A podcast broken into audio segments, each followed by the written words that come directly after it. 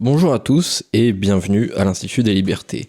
Je suis, comme chaque semaine, avec Charles Gave. Comment allez-vous, Charles? Ça va, ça va. Mieux que le monde Mieux que le monde. Le monde devient un peu compliqué. hein. Oui, là sur tous les plans, euh, chaque, chaque semaine on fait un nouveau bilan. chaque semaine c'est désastreux, Donc, on chaque va semaine c'est de encore faire plus des bilans parce que pff, à la fin, si vous voulez, le bilan, ça va devenir le poème à l'après-vert. Vous savez, c'est le... il y a des trucs qui vont mal. Si on parlait que, si on parlait que de ce qui va bien, tiens.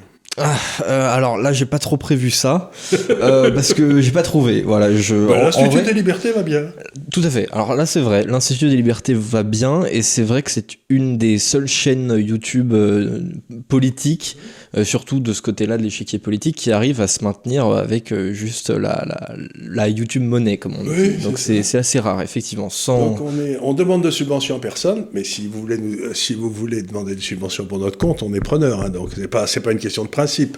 c'est simplement qu'on pense que demander des subventions à l'État français aujourd'hui, on aurait peu de chance d'en avoir une, si. Oui, ouais, je pense que oui. On a peut-être euh, une chance sur un million d'y arriver, peut-être. Oui, bon, donc on a pensé que c'était pas la peine de perdre du temps. Oui. Mais enfin, euh, voilà. c'est- Et puis non, ça marche bien. Et puis les gens sont, ont l'air contents de nous voir, contents de, contents de nous recevoir, contents de discuter avec nous. Donc je sais pas. On fait peut-être quelque chose de convenable? Oui. Et puis, euh, alors malheureusement aussi, euh, ce qui peut expliquer une partie de notre succès, c'est la justesse euh, de vos analyses et de vos prédictions sur, sur pas mal de. de- Bah, c'est jamais des prévisions, c'est que je regarde les faits, qui me j'essaye de. Si vous voulez, j'ai quand même une croyance assez fondamentale dans la vie. C'est le principe aristotélicien que si on crache en l'air, ça vous retombe dessus. C'est d'un truc qui ne connaît pas d'exception, quoi. Donc, euh, sauf s'il y a un vent très fort. Mais, donc, euh, si vous voulez, quand vous faites aucun travail pour préparer l'avenir énergétique, faut pas vous étonner s'il y a une crise énergétique. Le seul moment, le seul truc important, c'est quand est-ce qu'elle va péter, quoi. C'est, euh, mais qu'elle arrive, c'est inévitable. Mhm. On va essayer du coup d'éviter un petit peu les, les questions qu'on a déjà euh, poncées énormément de fois. Donc euh, là, on va on va pas trop parler de d'inflation, d'Ukraine, euh, de, de- des législatives, etc. Parce que Vous devez être comme nous, vous devez en avoir marre. Ouais, bah et puis aussi c'est des choses qu'on a déjà euh, étudiées, euh, dont on a déjà parlé, et puis il n'y a pas grand chose de, de nouveau à dire, j'estime. Donc euh, voilà, on va essayer de, de faire un petit peu du neuf, autant que possible en tout cas. donc je voudrais commencer sur, euh, sur ce, ce fait un petit peu étrange. Donc le aujourd'hui on est le 12 mai, mais le 9 c'était la journée de l'Europe.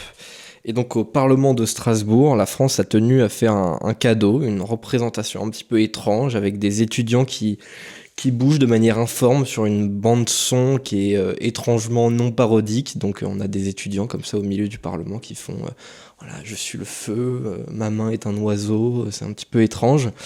Euh, donc même si ça, alors on peut en rire, hein, ça, peut être rigolo, ça peut être triste, c'est un petit peu ce qu'on veut, mais dans les faits c'est un petit peu anecdotique. Cependant, je trouve que c'est quand même symptomatique de quelque chose qui est beaucoup plus profond, beaucoup plus ancien et beaucoup plus général au sein des, des instances européennes surtout, c'est le, le, le fait de ne pas se sentir appartenir à une histoire. Parce qu'on pourrait se dire, voilà, c'est la journée de l'Europe, alors on fête, euh, on célèbre la civilisation européenne, on, on fait appel à un ballet avec des danseurs professionnels, on danse sur du Beethoven ou du Vivaldi, je sais pas. On fait, on fait des danses basques ou des danses catalanes ou je sais pas. C'est ça. Une, une région d'Europe qui a Mais- des particularités. C'est ça. Mais là, on fait ce qu'on peut faire de pire, en fait. Parce qu'il y a une espèce de croyance aussi dans cette civilisation bizarre dans laquelle on le fait rentrer, que le travail n'a pas d'importance, il n'y a que la spontanéité euh, qui a de l'importance. Donc, euh, vous savez, artistes et artisans, c'était les mêmes racistes, les mêmes racines. C'était, euh, c'était, c'est le type qui travaille avec ses mains, quoi. C'était. Puis maintenant, l'artiste, si vous voulez, euh, ils font des trucs qui sont bizarres, mais il y a deux pages d'écriture à côté pour expliquer ce qu'a voulu faire l'artiste. Je sais pas si vous avez remarqué dans les trucs modernes, mais moi, quand je regarde un truc, si vous voulez, je sais pas, quand je, je me dis, est-ce que ça me fait un choc émotionnel ou pas d'avoir à lire deux pages pour comprendre ce qu'a voulu faire l'article, l'artiste, ça me paraît. Donc, euh, il y a cette espèce de croyance que, dans le fond, euh, travailler, la cesse que demande par exemple la danse, c'est une assesse terrible. Si vous voulez être un danseur professionnel, c'est. Et alors amateur, je vous dis pas, parce que Dieu sait que je dansais mal, mais. euh, mais euh, donc il y a une espèce de croyance dans la spontanéité et le non-effort, que tout vient sans effort. Eh ben, moi je suis persuadé, plus vieillis, que rien ne vient sans effort. Mais voilà, je dois être un vieux con. Oui. Euh, mais pourquoi vous dites oui, vous En effet. moi, moi aussi, je le suis déjà, c'est dire. Donc euh, voilà, je suis un jeune vieux con. Euh, mais c'est vrai que oui, il y, a cette idée de, de, de l'inclusivité, qu'il n'y a pas besoin de, de, construire une compétence sur le long terme pour pouvoir l'exprimer derrière. Et de se donner du mal. C'est-à-dire qu'il n'y a pas rien. Si vous voulez, vous regardez les joueurs de tennis professionnels, les, les types, ils passent 7 heures par jour sur le terrain à taper des revers le long de la ligne. Bon, et puis en plus, mais c'est comme si vous disiez au gars, ben, allez, vous allez, vous allez jouer contre Nadal sur le terrain, et puis vous allez faire des jolis sauts, et ben, vous prendrez. Euh, et finalement, il n'y a plus de règles, on n'est pas obligé de la mettre au bon endroit, la, la balle sur le terrain en face, juste on s'exprime. cette histoire de s'exprimer, mais pour s'exprimer, il faut avoir quelque chose à dire. Mmh. Pour moi, ça, ça, vient un petit peu du même ressort euh, de, que, qu'autre chose qui est plus important et plus ancien et que euh, en vérité peu de gens savent, c'est que en 1994 il fallait euh, définir euh, ce qui ce qui allait illustrer nos, billets de banque européens. Et donc alors les, les on, a fait appel à, un collège de, d'experts, donc euh, avec euh, des historiens, euh, des dessinateurs, même des psychologues, pour décider ce que ça allait être. Et la consigne principale, c'était que ça ne fasse pas appel à l'histoire, que ça ne fasse pas appel au patrimoine nationaux, parce que ça, ça mettait derrière une question identitaire que, qu'on voulait éviter. Et donc, ce qu'on a sur nos billets de banque européens, c'est des espèces de, de monuments qui n'existent pas. Donc on a des, des, ponts. Vaguement romains, voilà, c'est ça. Vaguement gothiques. Euh, exactement. Donc on a des ponts qui traversent le vide, des fenêtres qui donnent sur rien. Enfin voilà, c'est et c'est un petit peu ça en fait l'idéologie de l'Union européenne, c'est-à-dire. Euh, c'est du vide donnant sur le vide. C'est ça. On a honte de nous-mêmes. On pourrait, euh, on pourrait célébrer une grande civilisation qui est la civilisation européenne, et on décide que non parce que bah parce que c'est une civilisation qui appartient à l'histoire, parce que c'est une civilisation. On aurait pu mettre, je sais pas, le beau dieu d'Amiens d'un côté, et puis de l'autre côté, euh, le dôme de Saint-Paul à Londres. Enfin, je veux dire, il y avait des choses comme ça qui, étaient, qui étaient, des merveilles, et puis une ou deux. En Italie, on aurait pu trouver aussi quelques jolis monuments, mais non, on a préféré faire un truc glacé, informel, et que, pour lequel personne ne voudra jamais mourir. Mhm. tout à fait. Et. Mais moi, encore une fois, ce qui me surprend le plus dans tout ça, c'est que euh, toute notre civilisation a été euh, trouvé ses fondements dans les efforts individuels qui se traduisaient par une amélioration collective. Donc, si vous voulez, c'était des inventions, c'était, mais c'était toujours à l'origine, il y avait un individu qui changeait tout, euh, Léonard de Vinci ou j'en sais rien. Et puis là, maintenant, on met en groupe des gamins, mais qui, qui ne savent rien, qui n'ont rien appris, qui ne comprennent rien, qui ne, qui ne savent rien, c'est très curieux, et à qui on demande de faire des, une, série, c'est des danses 50, ça me rappelle, vous savez, qu'autrefois, quand les Indiens faisaient des danses pour faire tomber la pluie, mais c'est mm. à peu près la même chose. Et encore, peut-être qu'ils l'avaient un petit peu répété. Eux. eux, ils avaient le répété, et puis peut-être la pluie tombée après. ouais, peut-être. aussi, on sait pas. Oui. Mais voilà, donc c'est une histoire de fou. Mm. Et euh, d'ailleurs, ça, pour rebondir dessus sur un fait encore plus, plus récent qui illustre parfaitement euh, cette idée que, que l'Europe euh, sort de l'histoire mais fait tout pour en sortir alors qu'on on pourrait continuer dedans. D'une part, c'est ce, ce, contraste énorme, puisque c'était la journée du 9 mai, entre le, le, défilé militaire russe, donc euh, on voit une nation, euh, voilà. Bon, alors c'est comme tout défilé militaire, hein, mais euh, il y a des soldats. C'est assez imposant, voilà, c'est répété. Il y a des soldats, c'est, on voit une nation qui qui se dit, voilà, j'appartiens à l'histoire, je, je, tiens à y rester. Et de l'autre côté, on a, voilà, on célèbre de l'autre côté l'Europe et on a des, des espèces de, de, de danses complètement informes. C'est vraiment un contraste extrêmement fort. Et euh, d'autre part, en plus, euh, j'ai vu que euh, Renaud Camus a été récemment interrogé par la gendarmerie suite à un signalement du MRAP. donc, parmi les propos incriminés, il y a cette phrase L'Europe est sortie de l'histoire, il faut absolument l'y faire rentrer. Voilà. Juste cette phrase-là est suffisante pour incriminer un auteur aujourd'hui. Je trouve ça assez dingue. Mais parce que on le voit avec ce qui se passe avec les GAFA, avec tous ces trucs-là, c'est les grands groupes. Euh, vous êtes obligé de parler comme tout le monde. Et donc un type comme Renaud Camus, il se trouve que il a une espèce de, de longueur d'onde qui lui est propre, il a une histoire, il est, il est cultivé, il écrit un français admirable. Et euh, donc il n'écrit pas en fonction des critères qui, lui ont été, qui devraient lui être imposés. Et donc personne ne l'invite. Mais c'est extraordinaire à quel point cette pensée, qui est une pensée unique, s'autorise à faire taire les autres. C'est-à-dire qu'ils peuvent penser ce qu'ils veulent, je m'en fous, ça m'intéresse pas. Ils n'ont pas, pas, pas fait une seule grande œuvre dans leur vie. Mais euh, ils se croient autorisés à empêcher les autres de faire leur grande œuvre. Euh, je suis persuadé que ces gens-là, par exemple, n'auraient jamais autorisé Céline, qui a écrit des bouquins incroyables, à publier. Parce que ce qu'ils publient, si vous voulez, c'est quand même pas politiquement correct. c'est très conventionnel, ouais. donc, on sent un tel appel à la médiocrité chez ces gens-là. Euh, et la médiocrité, ça n'a jamais rien donné. Quoi. C'est, moi, moi, moi, quand je regarde ces gars-là, je me dis, mais qui êtes-vous pour m'empêcher de parler? Hmm. Qu'est-ce que vous avez fait? De quel droit? Qu'est-ce qui vous donne le droit de m'empêcher d'exprimer ma pensée? C'est peut-être idiot, mais euh, ma pensée, par définition, comme je suis un être unique, il n'y en aura jamais un autre dans l'histoire, c'est vrai de tous les hommes, bah, j'ai le droit d'avoir une pensée unique euh, et, de l'exprimer. C'est le fondement même de notre civilisation. Et que ces gars-là se disent non, vous n'avez pas le droit parce que vous dites qu'il faut rentrer dans l'histoire alors qu'on veut, nous, on pense qu'il faut continuer à en sortir. C'est une espèce de fatuité de croire que eux, ils ont, ils ont la vérité, c'est stupéfiant. Mais, et c'est tellement peu européen. Je suis assez d'accord.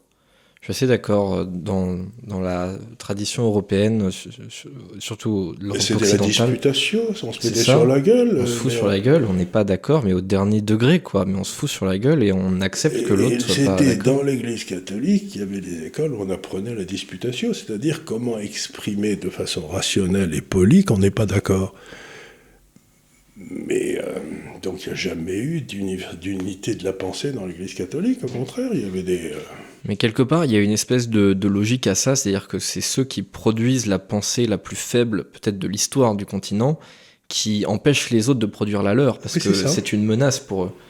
C'est pas que c'est une menace, c'est que euh, ces corneaux pensent que c'est de la, de la confrontation des pensées que sont venus les conflits. Et donc, pour empêcher tout conflit, il faut empêcher les gens de penser. Donc, ça part d'une espèce de préliminaire qui dit tout conflit, tout, tout, euh, que si les gens ne sont pas d'accord entre eux, ça va automatiquement amener à la guerre civile, etc. Mais non, ce qui amène à la guerre civile, c'est l'absence de pensée. Euh, et, moi, j'en reviens pas. Mais le nombre de fois, on m'a dit, mais tu n'as pas le droit de dire ça. Mais je lui dis, qu'est-ce qui vous donne le droit de dire que j'ai pas le droit? J'ai le droit de dire ce que je veux. Et si je vous fais de la peine, ben, j'espère bien. Parce que le but de la pensée, c'est quand vous avez une pensée que vous essayez d'exprimer, c'est que vous savez que vous allez faire de la peine aux autres. Mais que c'est la seule façon pour eux de progresser et pour vous de progresser, parce que si on vous prouve que vous avez tort, ben vous changez d'idée. Mais cette façon de penser qu'il n'y a de vérité que dans l'unanimité, c'est une... Il n'y a de vérité que dans la singularité. L'unanimité, c'est une saloperie. Je suis un peu plus d'accord. C'est vraiment effrayant. Je suis un peu plus d'accord. Et vous ne pouvez euh, pas faire des individus intelligents et des citoyens s'ils n'ont pas l'habitude de se confronter aux idées et de les affronter. Et non seulement c'est un grand principe, mais en plus de ça, je trouve que c'est un grand principe euh, même européen. Enfin, je veux dire, je trouve qu'on est quand même euh, dans, dans, dans l'histoire du monde les pays qui sont traditionnellement le les plus démocrates. Euh, C'est-à-dire, c'est les pays où est venue l'idée absolument fondamentale, c'est bien du christianisme bien sûr, que l'individu quand il pense par lui-même, est supérieur au groupe. C'est-à-dire que c'est la seule civilisation où, l'individu a le droit de dire, écoutez, mon groupe pense ça, moi je pense autrement, et mon groupe, j'en ai rien à foutre. Tandis que dans toutes les civilisations, le groupe l'emporte toujours sur l'individu. Si tu si tu penses pas comme le, le, le, groupe, bah, tu es exclu, et à ce moment-là, tu es foutu. Tandis que non, là, on cherchait l'individu qui pensait différemment. Et ben voilà, c'est fini. Maintenant, on est en train de devenir des, des bénis oui-oui. C'est c'est la victoire de la médiocrité. C'est la victoire de la médiocrité, mais je pense qu'il reste quand même, un, pour faire une transition, je pense qu'il reste un, chantier entier à, à mettre en place. Euh, on a déjà un petit peu commencé sur l'Institut des libertés. Surtout une question euh, vis-à-vis de, la, France, c'est que cette espèce de, de bloc centriste, euh, par l'élimination des anciens partis de gouvernement, aujourd'hui gouverne en disant nous, nous sommes le parti de la raison, nous sommes le parti de la compétence, de voilà. Il n'y a qu'à regarder les résultats. Et euh, de, sur notre droite, il y a euh, les, les, les, fous, les fous d'extrême droite, les fous populistes d'extrême droite. Sur notre gauche, il y a les fous populistes d'extrême gauche.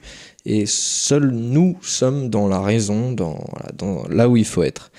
Et euh, ce qu'on voit, c'est que sur un des point fort prétendu d'Emmanuel Macron, à savoir l'économie, euh, son bilan continue euh, aujourd'hui de, de s'empirer. Donc on avait déjà parlé il y a, il y a quelques mois euh, du record du déficit commercial de 85 milliards sur l'année 2021.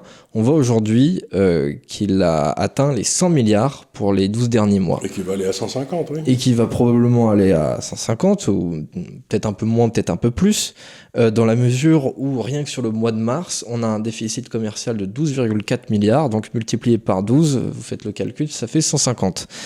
Euh, qu'est-ce que qu'est-ce que ça vous inspire? Ça Déjà, euh, ça confirme énormément vos analyses sur ce que vous aviez prévu sur euh, sur la croissance, sur l'inflation, sur la chute de l'euro, etc. Ce sont des analyses. C'est pas des, analyses, c'est des constatations, c'est des, c'est des, c'est des. J'essaye de comprendre quels sont les faits. Alors, là, lundi prochain, donc, ce sera.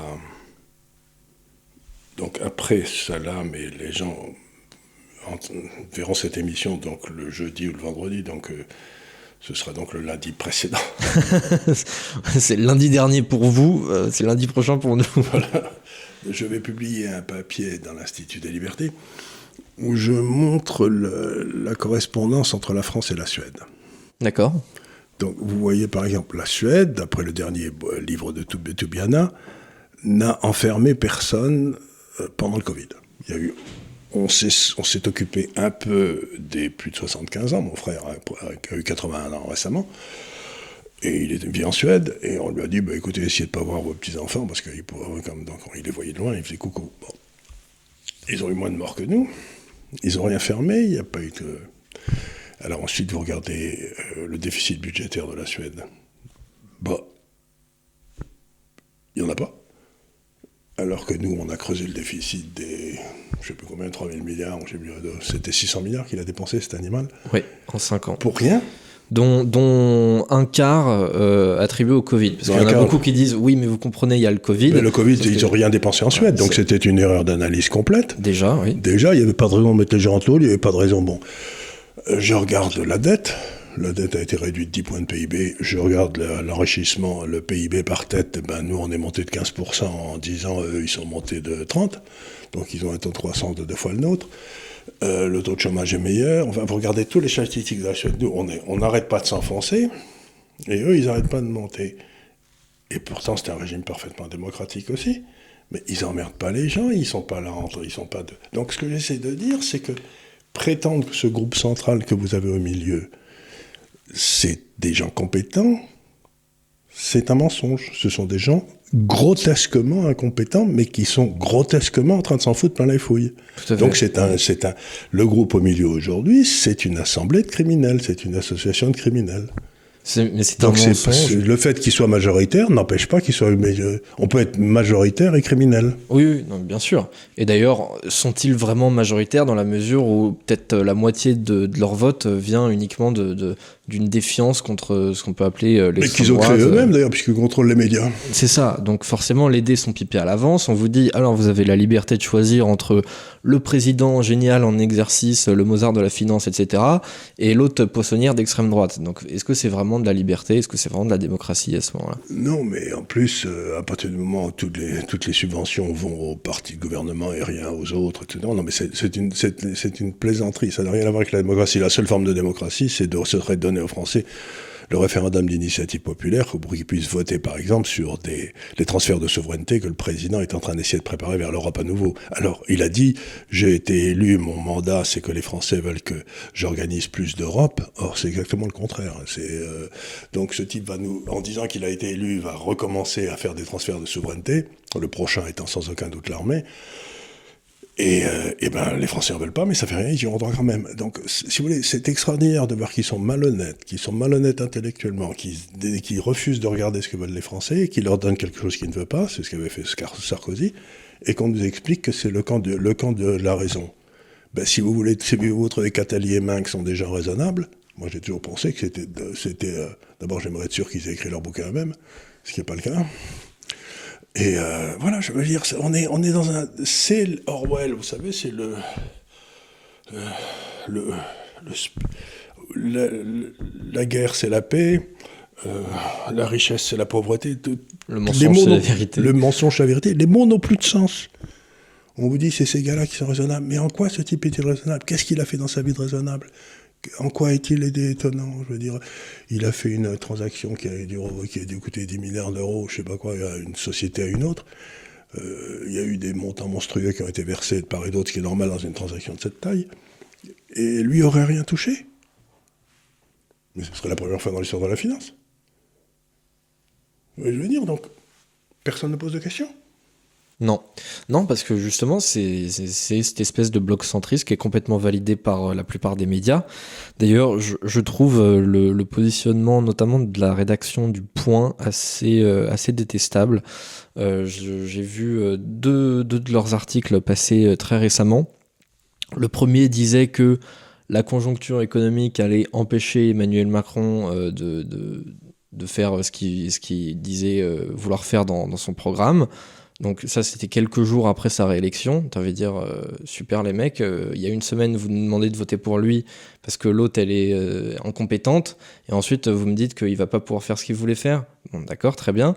Et là, dernièrement, aussi un autre article qui reprend en fait une, une analyse de euh, de, de, l'Institut Montaigne, c'est ça, euh, qui, qui, estime que la mise en œuvre du programme de Macron augmentera de 44,5 milliards d'euros par an le déficit public. Donc si c'est une prévision qui donne 45 milliards d'euros par an, j'imagine que euh, la réalité sera au-dessus des 60 comme si on n'en avait pas déjà assez. Et on voit très bien, il y a toute une série de légendes qui courent. Vous savez, par exemple, si l'État baisse ses dépenses, la croissance va ralentir. Vous savez, ben, vous voyez que ça fait 20 euh, ans que la Suède baisse ses dépenses étatiques année après année que la croissance ne cesse d'accélérer.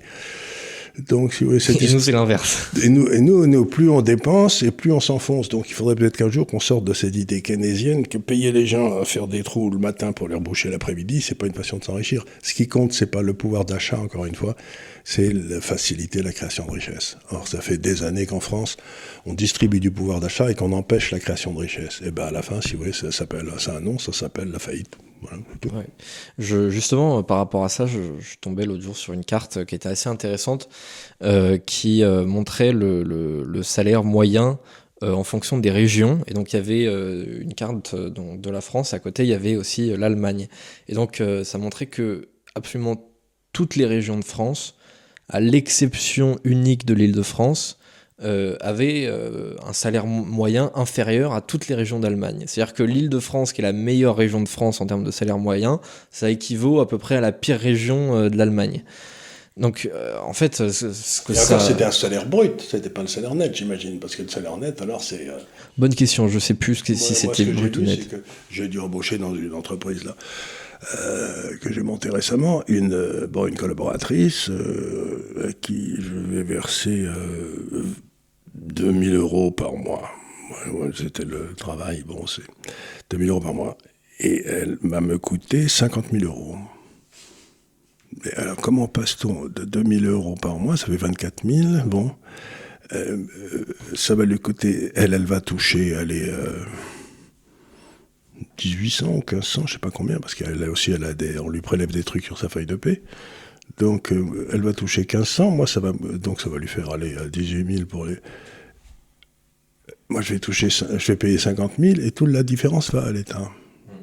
Mais taxer le travail à ce point-là, si vous voulez, c'est. C'est-à-dire que le SMIC ne veut rien dire, puisque le SMIC, là, si vous voulez, c'est un coefficient multiplicateur de plus de 2. Alors je sais que c'est au-dessus du SMIC, mais bah, au plus de 2, si vous voulez, bah, ça veut dire que le type, il en a pas assez pour vivre, et vous, vous ne pouvez pas l'embaucher parce qu'il est trop cher. Ouais. Et la différence, c'est des subventions. Mais vous dites, mais ils sont fous. Oui. Oui, bah, ça empêche complètement euh, le... C'est-à-dire le coût du travail, c'est pas, les pas les 2000 que je lui paye, parce que quand j'étais à Londres, quand j'embauchais quelqu'un à 2000, ben, il, me coûtait 2200 ou 2300. Là, ça me coûte 4. Euh, Donc quasiment le double. Et puis, il euh, n'y a rien. Enfin, c'est rien. Mais par contre, le coût est là. Donc, je ne peux pas embaucher. Et les gens que je paye, ils peuvent pas vivre. Donc, je sais pas, ils doivent voir que tout le monde soit au, chômage et touche des subventions. Ouais. Ouais, je pense que c'est un petit peu, c'est un peu l'idée. Tout, tout, doit passer par, euh, par l'État, euh, d'ailleurs. Euh. Tout par l'État, tout pour l'État, rien en dehors de l'État, ce qui est la définition du fascisme. Mais d'ailleurs, c'est assez intéressant parce que Emmanuel Macron, à la base, a été élu sur l'idée, et, même derrière, il a effectué sa présidence en, en partie sur l'idée entretenue c'était un des présidents les plus libéraux de la Ve République. Et en fait, ce qu'on voit, c'est que c'est le président qui a le plus augmenté, encore plus que Mitterrand, le poids de l'État dans l'économie. Plus que n'importe qui. Donc euh, en fait, c'est le président le plus étatique, le plus étatiste de la Ve République. Voire même de peut-être de toute la République précédente, quoi. Donc c'est assez hallucinant.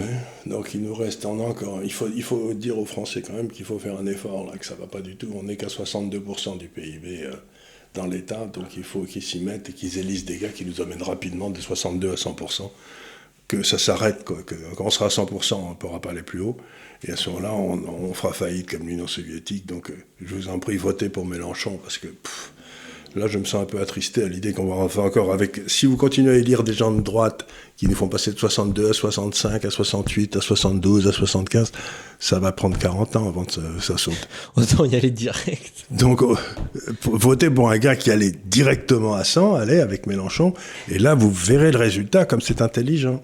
Et donc, on pourra enfin repartir à 2-0.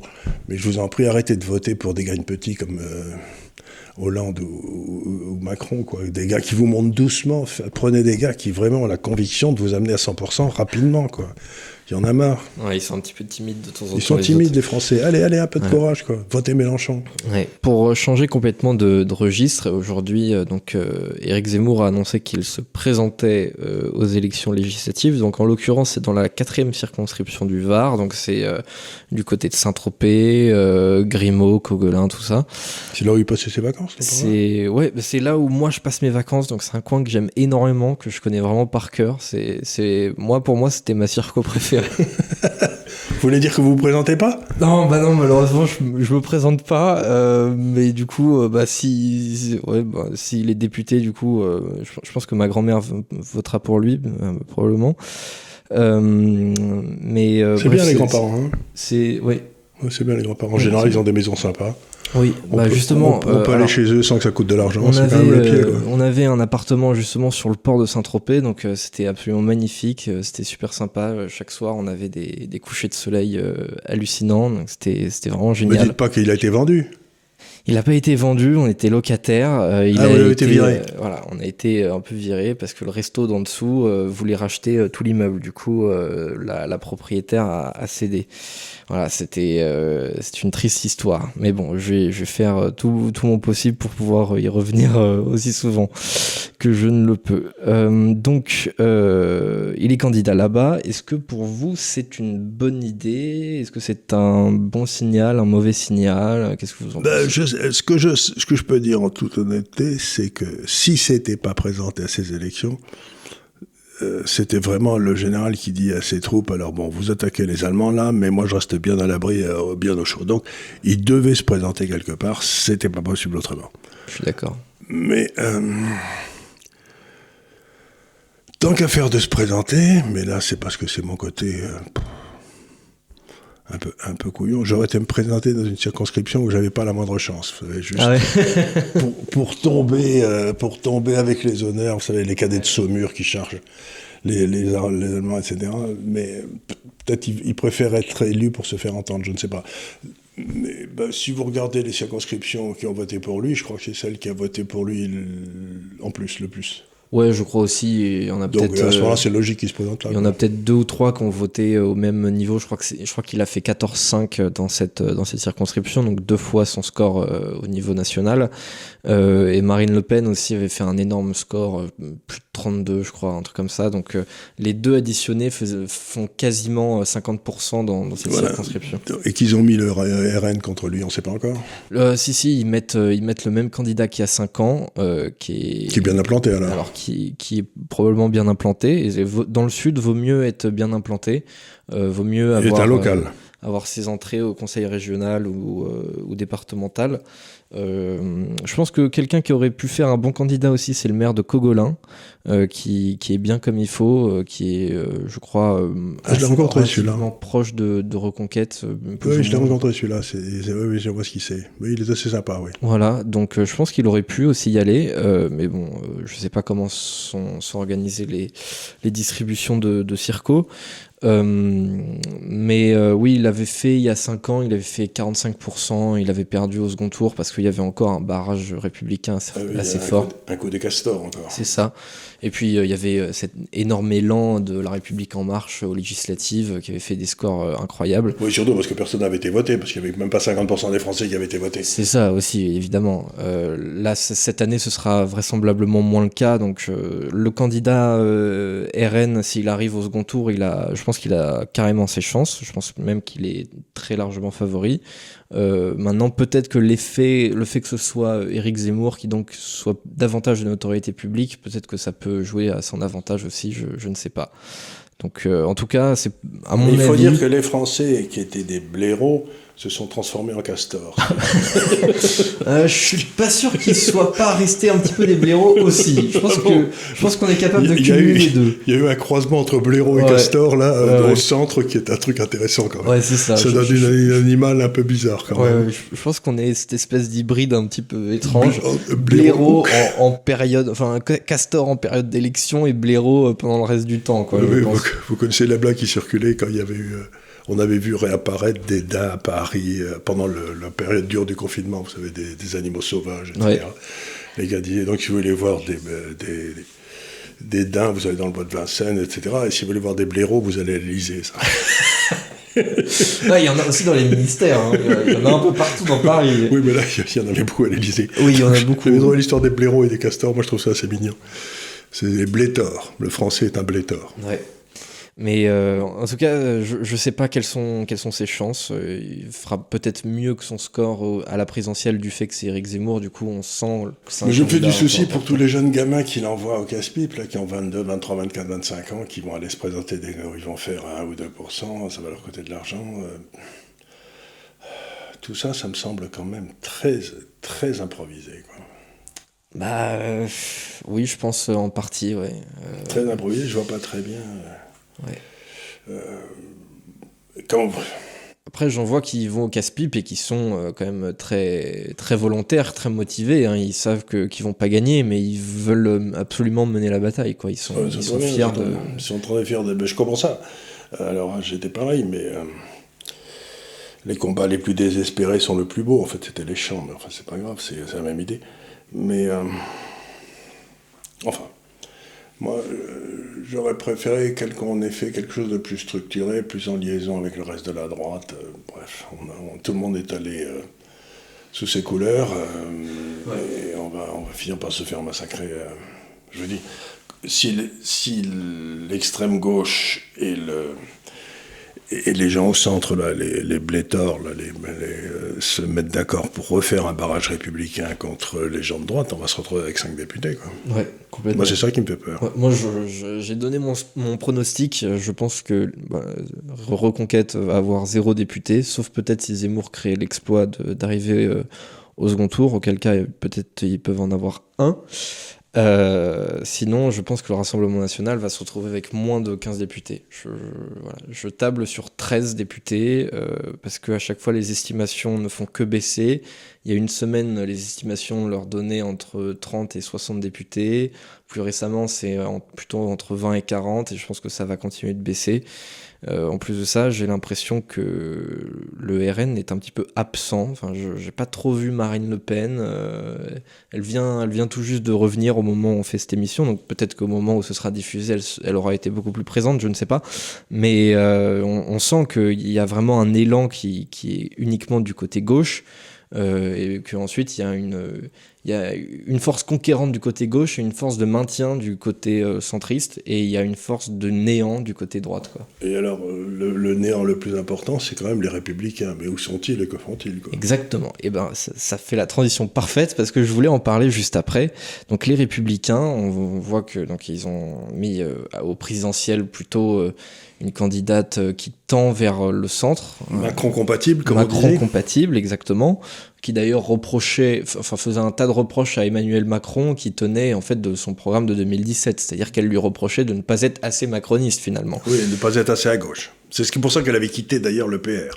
Elle avait quitté le PR parce que je sais plus qui était. Ah, c'était Vauquier qui était beaucoup trop à droite. Euh, oui, c'est ça. C'est parce que. elle est revenue au PR après rapidement. Ce sont ses propres mots. Elle disait euh, le parti est incapable de choisir entre Marine Le Pen et Emmanuel Macron. Or, moi, je, entre les deux, clairement, je choisis Emmanuel Macron. Du coup, je quitte le parti. Voilà, c'était son explication. Euh, donc c'est plutôt cette, cette aile-là centriste avec Christian Jacob, etc., qui a fait, qui a fait campagne. Ce que De Gaulle appelait les fromages blancs. Les fromages blancs, oui. Euh, ouais. truc sans saveur qui, gigote comme ça. Et du coup, euh, bah, c'est vraiment la partie euh, qui a été discréditée. Par conséquent, celle qui revient un petit peu médiatiquement en ce moment, c'est plus les Retailleau, Julien Aubert, François-Xavier Bellamy, qui d'autre, Laurent Vauquier, etc., qui eux ont plus une ligne, euh, ont une ligne plus à droite et qui estiment que le, le, le grand parti de la droite et du centre. à droite. D'après ce que j'essaye de comprendre, parce que c'est des nuances, j'ai l'impression qu'ils sont plutôt moins étatiques, qui disent que le problème, c'est peut-être l'État français. Il y a peut-être un certain nombre comme Inard, etc., le maire de Cannes, qui, qui, tiennent ça. Donc je ne dirais pas qu'un type qui est pour une diminution de l'État est à droite parce que l'État est en train de martyriser le peuple. Donc les gens qui aiment le peuple voudraient que l'État cesse de le martyriser. Et c'est pas être à droite, c'est plutôt à gauche. Mais euh, il me semble qu'il serait bon qu'une partie de la droite se réveille au fait que, dans le fond, ce centre mou, ça représente le parti qui déteste le peuple et qui veut qui n'aime pas la France. C'est ce que De Gaulle appelait le parti de l'étranger. Donc il serait bon que la droite se réveille et comprenne que la capture de l'État par cette classe en a fait l'ennemi de la France, cette classe. Et pour vous, est-ce que cette droite-là, elle peut se réveiller? Bah, si, elle, ne se réveille pas, on est foutu. Ouais. Parce qu'ils ont toujours représenté 20-25% des voix. La, la, brillante candidate qu'ils avaient choisie a réussi à faire 4,5% ce qui était quand même un exploit inimaginable. Je ne pensais même pas que c'était possible. Quoi. C'est, euh, Moi, j'avais prédit. j'avais dit à mon père la, veille du, du, vote, je lui ai dit, je pense qu'elle va faire moins de 5%. Bon, ben bravo, il y est arrivé. Mais euh, c'est pas tellement ça. C'est, il, il faut qu'il y ait. Euh, dans le fond, les gaullistes étaient un curieux message, un curieux mélange de, de populisme, de, de peuple, d'utilisation de l'État très forte, de défense de l'État très forte dans ses fonctions régaliennes, et quand même une certaine distance par rapport à euh, l'État crapule et au capitalisme de connivence. Il y en a eu à l'époque du général de Gaulle, on avait appelé ça le gaullisme immobilier, mais il y c'était pas, consubstantiel. C'était déjà qui, qui, se mettait sur cette vague parce qu'elle était là, mais il serait mis ailleurs aussi. Et donc, il faut quand même que la droite revienne sur une position à, la fois nationale et de responsabilité individuelle, les deux à la fois, et disent il faut qu'on ramène l'État dans ses fonctions et qu'on laisse les gens tranquilles. Et de temps en temps, j'entends des gars de, droite qui disent ça, je me dis tiens, Inard par exemple, il le dit. Tout à fait, oui. Il le dit, c'est son message. Euh, sinon, ben, le, PR est foutu, le, enfin, la droite est foutue comme l'a été le, je sais pas, le, radical socialiste, etc. Mais hein, le jour où Chirac a fusionné la, démocratie chrétienne avec les gaullistes, il a tué les gaullistes. Et le jour où, euh, de l'autre côté, euh, le jour où Mitterrand a fusionné avec euh, le Parti communiste, il a tué le Parti communiste. Oui, il serait mort tout seul parce qu'il est mort partout ailleurs. Mais non, il a, il a tué la droite le jour où il a fait créer, il a créé de toutes pièces Le Pen. C'est lui qui a, qui a, foutu en l'air la droite en créant cette, cette cette bicéphalie de la droite et en disant qu'un des deux partis était non éligible. C'est Chirac qui a dit nous ne traiterons jamais avec Le Pen. Bah, un type comme, euh, tout à fait honorable comme Charles Billon, bah, il disait pourquoi on ne traite pas avec Le Pen, il n'est il est pas plus mauvais qu'un autre. Quoi. Mais, il a été, ils ont, la droite a accepté ce diktat de la gauche qui avait une partie de la droite avec laquelle on ne pouvait pas faire affaire. Et ça, ça, a été le crime. Et ça continue jusqu'à aujourd'hui. Il y a, il y a cette idée que qu'il existe une, une, extrême droite qui, en plus de ça, n'est même plus euh, la même que, que celle de Jean-Marie Le Pen. Parce que... Bon, Jean-Marie Le Pen, c'était un truc qui était vaguement Algérie française, etc. Bon, Il y avait des tas de trucs qui traînaient, il y avait des relents d'antigaullisme qui étaient bien compréhensibles compte tenu de ce qui s'était passé au moment de la guerre d'Algérie. Euh, non, on a aujourd'hui, si vous voulez, c'est. C'est tout ce qui s'assume de droite euh, n'est pas compatible avec tout, quoi. Tout ce qui aime, aime, son pays n'est pas compatible. C'est ça. Donc c'est quand même un très mauvais hein. signal. Et euh, alors je suis peut-être naïf, mais je, pense que cette, euh, cette considération peut peut-être s'atténuer si des gens justement comme Linard, Vauquier, Ciotti, etc. reprennent le parti, dans la mesure où ce sont des gens... Il faudrait qu'ils virent tous les gars qui allaient que ceux qui doivent aller chez Macron y aillent et qu'ils nous foutent la paix et qu'on reporte à zéro. Quoi. Absolument. Bah, je pense qu'ils peuvent profiter des législatives pour faire fuir autant de gens Mais possible. Il faut qu'ils s'en aillent. Il y avait un gars d'ailleurs, il y avait un gars qui, qui faisait campagne euh, le matin même pour les, les, les républicains, je sais plus comment il s'appelle, son nom m'échappe. Il, avait fait campagne le matin même pour les, les LR aux législatives, il faisait du tractage et dans l'après-midi, il rejoint euh, LREM, Emmanuel Macron, en disant voilà, euh, ça témoigne de la volonté d'élargissement du président de la République, fantastique, etc. Donc il faut profiter de tous ces gens qui de toute façon n'ont aucune colonne vertébrale idéologique et ne fonctionnent que par intérêts électoraux. Il va falloir dire vos intérêts électoraux, ils sont pas chez nous, ils sont euh, à côté. Allez les défendre d'abord. Et donc laisser les gens un petit peu sérieux reprendre le parti autant que possible. C'est pas sérieux, c'est les gens qui non, les gens sérieux, ils vous disent toujours qu'il faut être. Euh, euh, comment dire Quand vous êtes tout prêt à tous les compromis, vous savez, c'est. Euh, là, il faut, il faut que dans la droite, il y ait des gens qui n'acceptent pas que la politique de droite soit déterminée par des gens qui n'y sont pas comme la gauche. Si je veux faire alliance avec Le Pen, je fais alliance avec Le Pen et je vous emmerde. Si vous, je vous empêche pas de faire l'alliance avec qui vous voulez, mais vous ne me dites pas, vous me dites pas comment je dois gérer mon parti accepter que quelqu'un, c'est ce qui s'est passé aussi pour la souveraineté de la France, c'est que d'un seul coup, il y a toute une série de décisions, pour l'énergie, pour EDF, etc., qui n'ont plus été prises en fonction des intérêts de la France, mais en fonction des intérêts que les autres pays avaient de piller la France. Et nous, on s'est couché. Ben, c'est exactement comme la droite et la gauche. La gauche, ça fait des années qu'elle explique à la droite ce qu'elle doit faire, et ben la droite. Et la droite accepte. Et la droite accepte. Je dis, le, tant que la droite acceptera que sa stratégie soit déterminée par les partis de gauche, ben, à quoi elle sert. Oui, tout à fait. Donc il faut rompre avec ça, et je pense qu'en plus c'est... Euh, ça sera ça, moi. Je, je, pense que en plus de ça, la gauche nous donne vraiment l'exemple de ce qu'il faut faire. Quoi. Ils sont en train de créer une grosse famille politique qui, à mon avis, contrairement à ce que beaucoup de gens disent, euh, à mon avis, va pouvoir tenir dans une certaine mesure euh, à, à, gauche, pardon, qui, qui est parfaitement logique vis-à-vis des, des, des, des analyses euh, socio-démographiques euh, qu'on peut faire. Euh, il fallait, c'est ce que disait d'ailleurs ce gars à Toulouse, là, comment il s'appelle, Fabry, là Ouais, Fabry. Il disait il fallait monter un système politique qui intègre les immigrés dans le discours politique. Et ben, c'est fait avec Mélenchon. C'est fait, et en plus de ça, comme des immigrés, il y en a de plus en plus, euh, bah, ce, ce, parti a tout à fait raison d'exister. De, Simplement, nous, nous aurions tort de ne de, de, de, pas faire la même chose en face parce que nous avons aussi énormément d'intérêts en commun. Ben voilà. Donc euh, voilà, je, ça fait une, une, sacrée émission, encore une fois, comme la, comme, euh, la semaine dernière. On a tendance à parler trop. Hein, On a tendance à parler trop, mais en même temps, je crois que les gens aiment bien aussi. Euh, moi, je, Et puis il n'y a pas le chien, donc euh, ouais, d'habitude il commence à gueuler pour que j'aille le promener. Ouais. Euh, mais ouais, mon, mon, père regarde toutes nos émissions. Il me dit que qu'il aime bien celles qui sont celles qui sont longues, celles qui durent plus de plus de 40 minutes. Donc euh, c'est bien. On aura fait plaisir. À monsieur votre papa. Voilà, c'est ça. Et j'espère qu'on vous aura fait plaisir à vous. À vous, c'est surtout ça qui Donc, je vous remercie comme d'habitude hein, d'avoir été. Et vous savez qu'on fait tout un tas d'émissions qui font plus de 100 000 régulièrement. C'est quand même bien. Vous savez, 100 000 gars qui viennent nous voir. Ouais, c'est pas on mal. On est drôlement content, on est drôlement satisfait, et on est très fiers de vous. Ouais. Tout à fait. Euh, notamment dernièrement, c'est votre, votre émission sur le, le, le, bilan de Macron qui a vraiment pas mal marché. Ouais. Donc, il y a des gens qui nous regardent comme on ça. Est... On est très content parce qu'on fait ça pour vous et on est très très satisfait. Exactement. On est très content de vous. On, on, progresse, voilà. Au moment où d'autres chaînes YouTube, elles sont un petit peu, un petit peu sur, sur la pente descendante. Je, on gardera toujours notre biais enseignement. Voilà. C'est-à-dire qu'on essaiera toujours de dire ce qu'on a appris et comment on peut vous le communiquer. Parce que je crois que c'est très important, si vous voulez, c'est qu'il ne peut pas y avoir de progrès s'il n'y a pas de connaissance. Le progrès, on est au début de notre émission, il y a ces gens qui dansaient comme ça, il n'y avait pas de connaissance, il n'y avait pas de travail. Donc il y a du travail et on essaye de vous communiquer. Donc pour nous, c'est très important l'enseignement.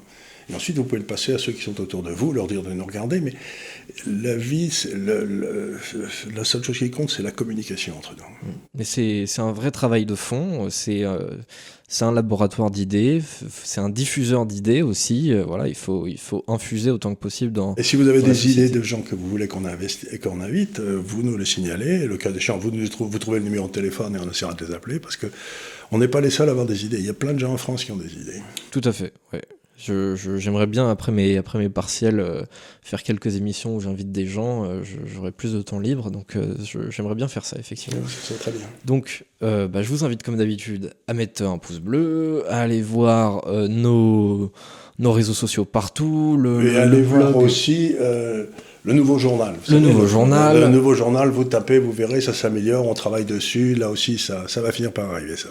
Voilà, le nouveau journal, le blog de l'Institut des Libertés. Vous avez fait un, un article remarquable euh, lundi, mais du coup, au moment où on diffuse, euh, en, encore un autre euh, article remarquable du, du lundi. Donc, bah voilà, je vous dis à la semaine prochaine. Et, et merci encore. Et, et restez en bonne santé et revenez pour la semaine prochaine pour un nouveau délit d'opinion. À bientôt. Merci beaucoup.